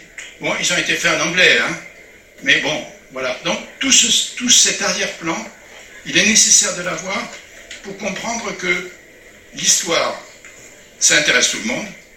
Je remarque au passage qu'on a très peu parlé de géographie. Hein Peut-être parce qu'il y a moins de manuels utilisés, je ne sais pas. Enfin, certains me disent que oui, qu'aujourd'hui, il n'y a plus tellement de manuels qui sont utilisés en géographie. Bon, passons là-dessus. Donc ce regard en arrière permet évidemment de répondre, comme plusieurs l'ont dit déjà, euh, de mettre en, relation avec la réalité concrète. Par exemple, l'enseignement en Algérie. On dit, ah oui, on leur appris nos ancêtres les Gaulois. je peux vous citer 20 manuels faits à l'époque de la colonisation qui, prennent en compte l'histoire d'Algérie. De la même manière sur les histoires locales. Depuis 1911, vous avez eu pratiquement, dans presque toutes les régions, presque tous les départements, une histoire locale. Voilà, donc tout ceci, ça permet, cette distance historique permet de le, voir. Et j'ajouterai un dernier mot, puisqu'il faut vous laisser la parole. Euh, bien sûr, nous essayons de produire des choses aux amis de la mémoire pédagogique. Alors je ne voudrais pas donner l'impression de faire le coucou dans une association qui a besoin de renfort. Hein. Mais cette association, elle n'est pas évidemment en dehors. Nous avons tous les deux ans, en alternance, un colloque sur l'histoire des, manuels scolaires, sur les manuels scolaires en général, et puis un autre, un autre colloque sur une question particulière liée à l'actualité le plus souvent, qui se fait à Pierreville avec les archives départementales. Voilà, je dis ça au passage. Il y a ici quelques exemplaires de euh, ces ouvrages, dont la collection que dirige euh, Michel Verdeillan. Il y a plusieurs exemplaires, je sais pas moi, sur les juifs dans les manuels scolaires, sur euh, les leçons, on, l'a évoqué tout à l'heure, leçons du temps colonial dans les manuels scolaires, sur le 50 ans de guerre froide dans les manuels scolaires. Voilà. Donc tout ceci, je vais en tenir là, sinon vous allez croire que moi aussi je veux vendre c'est pas absolument faux. Mais enfin, je veux surtout vous indiquer que nous existons. Voilà. J'ajoute que, bien sûr, il y a aussi des souvenirs d'instituteurs en particulier, et puis des livres sur les questions de langue. Michel Lafont, par exemple, a fait une thèse sur comment ça se fait que on a fait disparaître l'usage courant de la langue, de la langue patrimoniale, en particulier la langue d'oc, et là, évidemment, dans le cas de l'Aveyron, avec de nombreux témoignages. Tout ceci vous montre bien que nous n'avons jamais fini, nous n'aurons jamais fini avec les manuels scolaires ou ce qui les remplacera, parce que nous ne savons pas ce qui va se passer. Merci. Merci beaucoup, hein, Monsieur Boutin. Donc là, je vais vous laisser la parole, hein, si vous souhaitez poser des questions, demander des éclaircissements.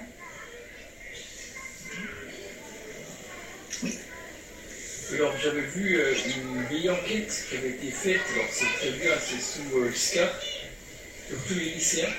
Il y avait plusieurs dizaines de milliers de répondants, sur toutes les matières, sur les maths, euh, la physique. Et sur l'histoire, ce qu'il avait demandé, c'était de voir comment on faisait l'histoire, comment on la fabriquait. dans ce cas-là, là vous semblez dire que c'était impossible de parler d'historiographie pendant les cours. Est-ce qu'on ne pourrait pas quand même mettre une petite dose d'historiographie euh, euh, simplifiée un peu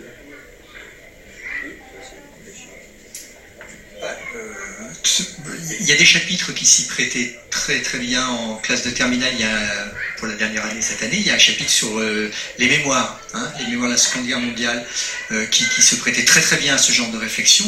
Malheureusement, à mon sens, trop isolé euh, dans l'ensemble des programmes. Mais après tout, je pense que ce serait, et c'est aussi de la liberté du professeur, à un moment donné, de dire dans sa classe, de s'interroger avec les élèves de comment est-ce qu'on connaît tel, tel événement historique et, comment sa connaissance a pu varier, a pu avoir elle-même une histoire, comment cette connaissance a pu varier dans le temps, à condition que ce soit euh, compréhensible et appréhendable par, les élèves. Donc euh, il faut faire les choses de façon, comment dire, adaptée à l'âge du, public scolaire qu'on a en face de soi, mais c'est des choses qui sont possibles. Après, pour les manuels scolaires eux-mêmes, je, pense, voilà, ce genre de choses, je ne sais pas ce que vous en pensez les uns les autres, mais si c'était ce genre d'éléments sur euh, comment on fabrique l'histoire qui apparaissait dans les manuels scolaires, je suis sûr que ce serait un peu déroutant par les collègues. Non Sébastien? Alors, la question de l'historiographie, hein, c'est évidemment très important, j'en ai parlé. Moi, je pense effectivement, d'abord, il y a des, ça dépend des objets d'études, il y a certains objets d'études qui s'y prêtent très bien. Euh, Bon, moi, je, pars du principe que les enseignants sont des professionnels. Je pars du principe que les enseignants ont eu des concours sélectifs et, difficiles. Je pars du principe que ce sont des gens consciencieux, que ce sont des gens qui lisent et qui font donc des choix, et que ces choix, ils les font en conscience, en tout cas en conscience professionnelle. Ce que je veux dire par là, c'est que effectivement, par exemple, sur la Première Guerre mondiale, il y a différentes manières de présenter la Première Guerre mondiale. Hein. Il y a quelques années, il y avait la fameuse culture de guerre hein, qui est arrivée, qui, euh, dans les années 90, euh, c'était une école hein, qu'on appelle traditionnellement l'école de Péronne, qui, a, qui a été un peu hégémonique dans la manière de dire l'histoire de la Première Guerre mondiale, de la raconter. Très sincèrement, aujourd'hui, quand on ouvre les manuels scolaires, on se rend compte que nous n'en sommes plus là, et heureusement, parce que nous sommes capables, effectivement, nous, d'avoir euh, lu aussi d'autres choses. Et je pense que si nous, nous sommes capables de le faire, parce que nous, c'est qui? Ce sont des collègues hein, qui font des manuels scolaires. Donc si, si ces collègues sont capables d'avoir lu différents ouvrages et d'essayer d'en proposer une synthèse qui soit justement, euh, je dirais, équilibrée et qui donne la voix à différentes écoles historiographiques, je pense qu'un enseignant peut tout à fait le faire, évidemment adapté au niveau qui sera le sien. C'est-à-dire, on ne fera pas, sans doute pas la même chose en terminale que celle qu'on fera euh, en seconde et celle qu'on fera au collège, mais je pense que oui, euh, la question historiographique, euh, elle est tout à fait importante. Quant à la question de comment on fait l'histoire, oui, ça je pense que dans, dans, les manuels scolaires, euh, c'est même je pense même que ça fait partie de, notre mission, c'est-à-dire montrer que l'histoire est un travail sur la source, comme je l'ai dit tout à l'heure, que non seulement c'est un travail sur la source, mais c'est un travail sur les sources, qu'il faut les croiser, et que c'est en croisant que l'on va réussir à administrer une preuve et donc un discours qui soit fondé. Hein, et c'est évidemment toute la différence euh, entre l'histoire comme science et, euh, et, le discours et le roman, par exemple, qui peut avoir une, utilité. Hein, le roman, euh, on le sait très bien, euh, l'histoire n'appartient pas qu'aux historiens, et le roman est extrêmement utile. Les, romanciers sont capables de nous dire beaucoup de choses sur l'histoire. Mais quand on fait l'histoire, on ne fait pas non plus de roman. Et on peut utiliser évidemment le roman aussi comme source, hein, et ça, ça fait aussi partie, on en trouve d'ailleurs hein, dans beaucoup d'ouvrages. Donc oui, je pense que la question de l'histoire et, de son débat, elle doit faire partie et des manuels et de la pratique pédagogique, bien sûr.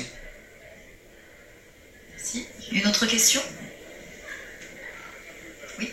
Oui, j'aimerais savoir s'il y, a une mesure d'impact quelque part auprès des élèves, auprès des récepteurs, euh, de le point de départ, j'ai vu qu'il y avait des programmes, j'ai trouvé très très intéressant la question de fabrication des manuels, et puis on s'aperçoit qu'ils sont plus ou moins utilisés, mais que le professeur, dans toute sa, conscience professionnelle, fait autre chose. Est-ce qu'on a une mesure d'impact sur ce qui est reçu par les élèves? Est-ce qu'on sait ce qu'ils ont capté euh, par rapport à des pays où il n'y a plus d'histoire? Euh, je, excusez-moi, j'ai obligé de me présenter. Je ne suis pas professeur d'histoire géo, c'est juste une passion. Euh, c'est-à-dire que ça ne se limite pas au manuel. Non, non, bien sûr. Hein, euh, le, manuel, c'est un, outil utilisé pendant le cours. Bon. Euh, ce qu'on construit au collège et au lycée, c'est une culture générale. C'est une culture générale. Donc, si on raisonne comme ça, toujours dans cette accumulation, on se trompe. Donc, qu'est-ce qu'on ne peut pas euh, ignorer. Ça, ça me semble très important. Et à ce moment-là, les enseignants auront moins d'objets d'études, et au lieu d'avoir 5 euh, ou 6 heures, et eh bien, ils en auront 12. Et en 12 heures, et eh bien, ils auront largement le temps, et là, pour le coup, peut-être de laisser une empreinte plus importante. Moi, ce que je reproche le plus au programme d'aujourd'hui, c'est pas leur contenu C'est pas euh, qu'ils soient biaisés idéologiquement, ça j'y crois pas du tout. Hein. C'est, euh, on a des programmes qui ont été faits à toutes les époques, qui sont vus, revus par différents euh, corps. C'est, je ne pas sombrer dans une sorte de discours un petit peu sur le complot, ça n'a pas de sens. Mais en revanche, ce que je reproche, c'est qu'ils sont excessivement lourds. Ils sont excessivement lourds et, qu'on est dans le zapping. On est dans le zapping. Et ça, et là, je pense que du coup, c'est contradictoire avec l'objectif qu'ils en retirent quelque chose et qu'il y ait un impact comme, euh, comme vous en parlez. Moi, j'avais une question, justement. Ah oui, pardon. juste une, petite euh, réflexion pour euh, continuer sur ce qu'a dit Sébastien et pour finir de répondre à votre question. je pense qu'il y, a deux choses. Qu'est-ce qui retiennent donc de ce que les, programmes ont, proposer aux élèves d'étudier, et puis euh, qu'est-ce qu'ils retiennent euh, les manuels. Alors pour ce qui est des programmes, euh, je voudrais vous donner un exemple précis. avec la réforme du lycée, là, il y a, vous avez, vous pouvez faire l'histoire-géographie de, deux manières. Vous avez le, tronc commun, histoire-géographie, hein, par exemple le chapitre que je vous ai présenté là, tout à l'heure. et puis vous avez aussi un enseignement de spécialité hein, qui n'est pas limitatif à l'histoire-géographie, puisque ça s'appelle histoire-géographie, géopolitique et sciences politiques. Et là, euh, l'architecture de ces deux programmes, elle est complètement différente.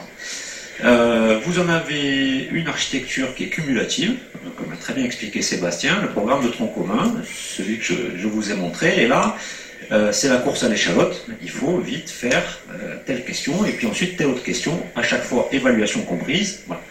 Euh, et puis de l'autre, vous avez un enseignement de spécialité euh, qui euh, propose cinq grandes notions à étudier sur l'année avec chacune de ces notions, ou chacune de ces notions doit être étudiée à travers différents prismes, un prisme historique, un prisme géographique, un prisme avec une approche de géopolitique et une approche de sciences politiques.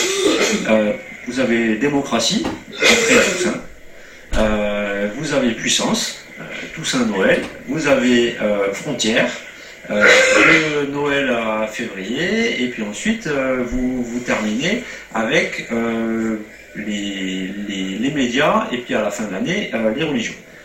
Et, là, je peux vous garantir qu'avec cette approche-là, alors certes, là aussi, vous avez des... Alors, pour, pour vous les élèves, ils, ils appellent plus ça les points de passage, ils appellent ça les jalons. Euh, voilà, mais bon, peu importe, hein, c'est juste histoire de nom. Là aussi, vous avez des jalons, mais au bout du compte, euh, vu que l'objet d'étude, euh, c'est une notion, ben, ces notions-là, j'en suis certain, elles vont rester ancrées dans l'esprit des élèves parce que le prof, au bout du compte, il a une grande liberté de traitement et il peut tourner autour pendant longtemps. Euh, et on peut euh, avoir différentes approches, on peut travailler les méthodes de travail, on peut travailler sur l'historiographie, etc., euh, etc.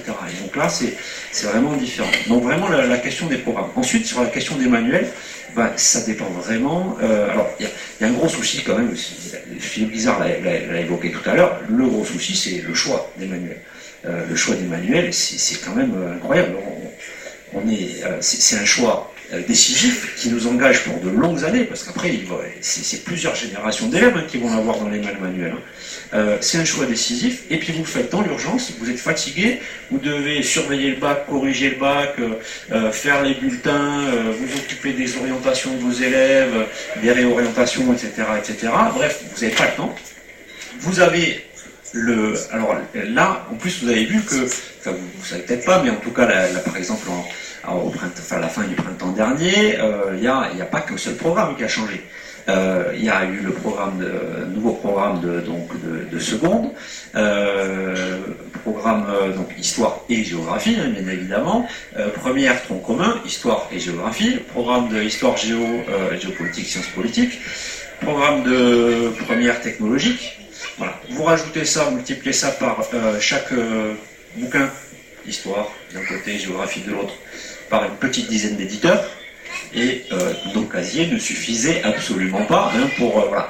Donc vous voyez, euh, le, choix est absolument impossible à faire, d'autant plus que le programme on le maîtrisait pas du tout. vous avez beau lire un peu le programme, voilà, la philosophie même du programme pour rentrer dans le programme, ça, nécessite vraiment de rentrer dedans. Donc au bout du compte, dans l'idéal, hein, le manuel, il faudrait le, choisir l'année N plus 1. Euh, sauf que euh, vous pouvez pas, parce que vous pouvez pas commander un autre manuel, euh, voilà, ou, faire, enfin voilà.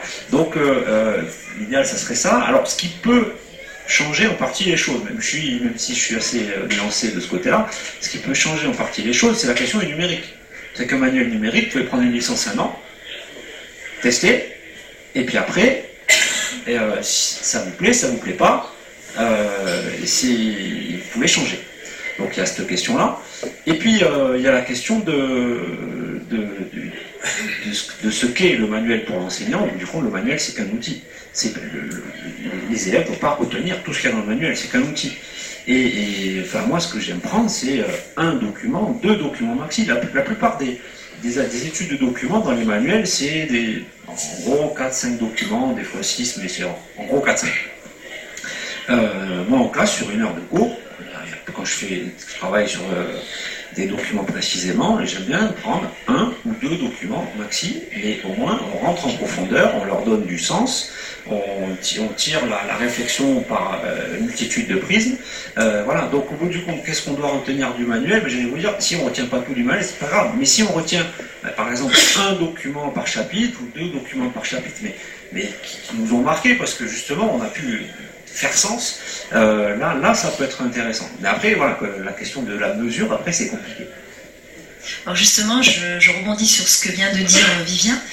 Euh, moi, j'avais une question euh, à propos de la version numérique des manuels papier. Donc finalement, quels sont les apports supplémentaires par rapport à la version papier? Quelles sont les contraintes qui peuvent se poser aux enseignants concrètement lorsqu'ils font leur cours? Alors sur le- la question du manuel, je peux commencer par répondre. Je compléterai, puis après je dirai par rapport à la pratique enseignante. Oui, tout à fait. Alors effectivement, le, numérique euh, change, change la donne, hein, incontestablement. Alors il change la donne. euh, en même temps, voilà, je, crois que je suis bon aujourd'hui. Enfin, c'est compliqué cette affaire de numérique. Les éditeurs euh, produisent des manuels numériques, ils savent très bien le faire il n'y a aucun problème. Je ne suis pas persuadé qu'ils soient d'abord euh, forcément euh, toujours euh, convaincus, et moi comme directeur de collection, je ne suis pas convaincu qu'il faille aller vers le tout numérique, loin de là. Et ce que je vois en revanche, c'est que ce qui nous pousse aujourd'hui au numérique, soyons clairs, hein, ce sont les décideurs publics. Ce sont les décideurs publics. Alors, je veux bien qu'il y ait la pression du marché, que les manuels soient destinés à être vendus, mais qui aujourd'hui décide que la région Grand Est passe au tout numérique? Ce sont les éditeurs scolaires, pas du tout les éditeurs scolaires. Qui décide aujourd'hui euh, en région Île-de-France que ce sera le passage au tout numérique. C'est pas les éditeurs scolaires, c'est bien, c'est bien les, euh, l'autorité publique, c'est-à-dire la région, puisque c'est elle, in fine, qui paye. Les, les, euh, les- bien sûr, mais en plus avec un raisonnement qui est faux, en pensant qu'ils font des économies, ce qui est complètement faux parce que euh, d'abord il va falloir euh, pour la région mettre à niveau d'équipement tous les établissements scolaires et c'est très compliqué. Et aujourd'hui il y a beaucoup d'équipes pédagogiques, il faut bien savoir, qui sont en grande souffrance dans le Grand Est et en Ile-de-France parce qu'ils n'ont pas notamment le support euh, Wi-Fi suffisamment robuste. Vous, vous imaginez une classe de 35, aujourd'hui on est à 35-37, il faut être clair, hein, en seconde. Tout le monde va ouvrir sa tablette ou son ordinateur en même temps, tout le monde va se connecter sur le Wi-Fi, vous multipliez ça par 15 classes de seconde, mais c'est une, mais c'est une blague. Donc ça ne marche pas. Et donc là, on est effectivement face à un véritable problème. C'est pour ça que les éditeurs tiennent effectivement à une double offre. L'offre papier qui me semble fondamentale, et je dirais elle est d'autant plus fondamentale que le manuel scolaire dans, dans beaucoup de familles est le seul livre qui existe. Il faut aussi en avoir conscience. C'est-à-dire que là aussi, je veux bien hein, que on sent en filigrane qu'on pourrait se passer des manuels scolaires, bien évidemment. Mais n'oublions pas que pour beaucoup de familles, c'est le seul livre. Il y a des familles qui n'y a pas de livre d'histoire. Et je ne parle pas que d'histoire ou de livres du, de SVT, etc.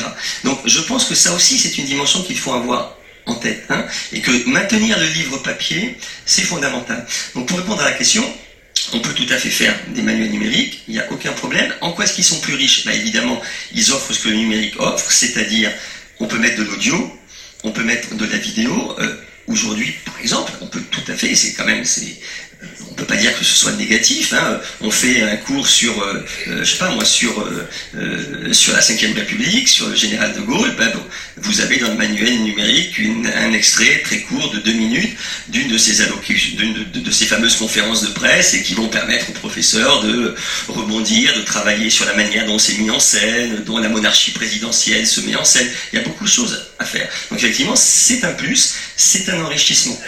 On sait le faire, on le propose. Mais je pense que collectivement, nous devrions avoir plutôt une réflexion sur est-ce que c'est là que nous voulons aller Ça, ça me semble un petit peu plus important. Après, Vivien, tu peux, voilà, quelle pratique on a en cours, ça c'est autre chose. Oui, alors moi je suis euh, un petit peu donc, du même avis, assez mesuré sur euh, le passage au tout numérique. Euh, moi je, reste attaché au support papier, non pas par conservatisme ou par idéologie réactionnaire. C'est déjà pour des questions pratiques. Hein, et certes, nous, dans, le lycée de la région, il y a l'ordi région, mais moi, j'ai jamais euh, réussi, même avec des bonnes classes, c'est vrai que des élèves consciencieux, etc., à, faire venir euh, tous les élèves avec leur ordi en état de marche, euh, chargé. Évidemment, il n'y a pas de prise pour de électrique pour tous les ordis dans toutes les salles. voilà. Donc, c'est déjà que c'est, en gros, euh, les professeurs ont pu se plaindre à une époque, c'était compliqué de, faire amener le livre scolaire par leurs élèves, mais au bout du compte, c'est très facile par rapport à. Euh, voilà. Donc ça, c'est euh, la, première chose. C'est le, côté le, côté euh, pratique qui, pose problème. Euh, la, deuxième chose, c'est que euh, c'est le, support numérique. bon, après, moi, je ne suis pas spécialiste des sciences cognitives et compagnie, mais voilà, il y a, le, support écrit permet de poser le regard, permet de poser la réflexion de manière plus importante que le numérique. Euh, bon, par contre, là où le numérique peut, avoir des apports importants, euh, à mon sens, euh, c'est dans la manière des élèves de travailler à côté ou en plus ou pour, pour enrichir le cours. Parce qu'au bout du compte, nous, enfin en tout cas moi, je fais travailler les élèves en classe de manière régulière sur le manuel, pas, pas, tout le temps, mais la plupart du temps. Par contre, ils s'en servent assez peu, euh, de, manière insuffisante à, mon goût, euh, pour euh, réviser, pour travailler à côté, etc. Et ils préfèrent aller voir sur YouTube les bons profs des vidéos de qualité, on va dire, inégale, hein, qui vont résumer des cours. Euh, voilà. Et ils vont apprendre ça. Euh, voilà. Donc pour eux, c'est des, nouvelles manières. Pourquoi pas hein, C'est une nouvelle manière euh, d'apprendre, de synthétiser, également d'organiser une pensée, etc. Et, je pense, en tout cas, là, c'est ce vers quoi on essaye d'aller, c'est-à-dire on, essaie d'aller plutôt vers voilà, ces, contenus qui essayent d'enrichir ce, travail après la classe ou autour de la classe ou même avant, avant, le, temps, avant le temps en classe. Euh, et un contenu qui, pour lequel on essaiera d'amener la même rigueur que ce qu'on avait mis à l'écrit, et une rigueur que vous ne trouvez pas partout euh, sur Internet, surtout quand vous êtes un ado et que vous avez du mal à identifier euh, telle ou telle source. Juste trois, trois petites nuances par rapport à tes propos, Sébastien. sur le, maintien de la version papier du livre, je, pense que les maisons d'édition, enfin peut-être tu le sais mieux que moi, mais les maisons d'édition, je crois qu'ils sont attachés parce que c'est lucratif. Oui. Alors, euh, alors, là, ça, ça c'est faux. Alors là, excuse-moi, mais, mais c'est faux. Euh, le numérique se vend au même prix. C'est-à-dire que si on nous demandait de faire du tout numérique, on le ferait et on le vendrait au prix pour que ce soit rémunérateur pour la Donc il n'y a, il y a aucune affaire. Aucune. Alors, deuxième, euh, deuxième nuance, c'est que je pense qu'il faut distinguer le collège du lycée. Au lycée, les régions ont décidé qu'elles prenaient en charge l'achat des manuels. Mais au collège, ce n'est pas le cas. Les départements ne paient pas. Les, manuels sont achetés sur les crédits pédagogiques donnés à l'établissement. Donc comme ces crédits sont toujours maigres, ce dont on s'aperçoit, c'est que euh, le professeur, on va, on va acheter un jeu de manuel pour 3-4 classes, D'accord Pour 3-4 classes de quatrième, c'est le même manuel qui reste en classe. Et le professeur le sort à chaque début d'heure et, le renferme dans l'armoire au fond de la classe à la fin de l'heure. Donc il n'y a pas de manuel qui rentre à la maison et le manuel reste dans la classe. Rentrerait-il à la maison? Ce que je trouve dommage, je reviens sur ce que j'ai dit tout à l'heure, c'est que finalement, on n'invite pas les élèves à l'utiliser comme un livre.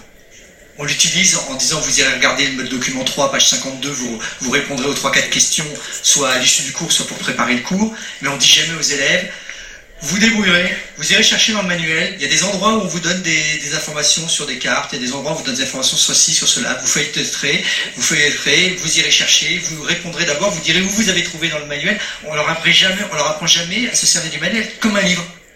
Et donc on leur apprend pas l'usage du livre, on leur apprend à regarder le document 7, euh, page 52, ce qui n'est pas la même chose. Merci beaucoup. Alors, oui. Peut-être une dernière question, mais très rapide. Non, juste deux observations. Je vous en prie. Mon petit-fils est rentré en sixième, il arrive à la maison, il me dit Ouais, j'ai les devoirs de maths à faire. Bon, très bien. Je regarde, mais viens, passe-moi ton ordinateur. Les cours et les exercices sont dans l'ordinateur. Il a révisé sur les volcans. Ah, oui, oui, mais prends le monde de Jamy. Et il a les différents types de volcans, etc., en géographie. Et il n'y a pas de livre. Il n'y a pas de livre. Alors, je me demande, c'est un sixième, je me demande si, dans une évolution future, euh, quand il sera en terminale, c'est-à-dire euh, de ans, il le sera. Voilà. Et deuxième observation, puisque Pierre a parlé de l'occitan, des langues régionales, etc., parce que j'ai fait une enquête là-dessus de 2016, euh, on ne parle pas des langues régionales dans les livres d'histoire que je peux. Souvent pas du tout. Ah, hormis euh, l'abbé Grégoire sur la Révolution, qui a posé euh, quelques questions, et encore, on n'en parle pas toujours. Hormis euh, Duruy, qui à un moment, ministre, a fait un moyen questionnaire où il a été répondu, mais après c'est tout. Et je me demande si en 1907, quand il y a eu les mouvements de viticulteurs ici à Montpellier, s'il n'y avait pas grand monde qui parlait occitan. Je pense que c'était 95% des gens. Eh oui. Alors, je, pose la question, comment se fait-il que cette question ne soit pas traitée? Et bien, la réponse, sera, ça, ça, permettra de conclure et c'est parfait parce que la boucle sera bouclée. Je dirais juste que ça n'est pas dans les livres parce que ce, n'est pas dans les programmes. Merci. En tout cas, un grand merci à vous hein, euh, d'avoir assisté à notre premier café histoire à PHG Languedoc à Montpellier. Et puis un grand merci également à nos quatre intervenants de la richesse hein, de leur expertise et de la richesse également de nos échanges. Merci à tous et merci au Gazette Café. Merci.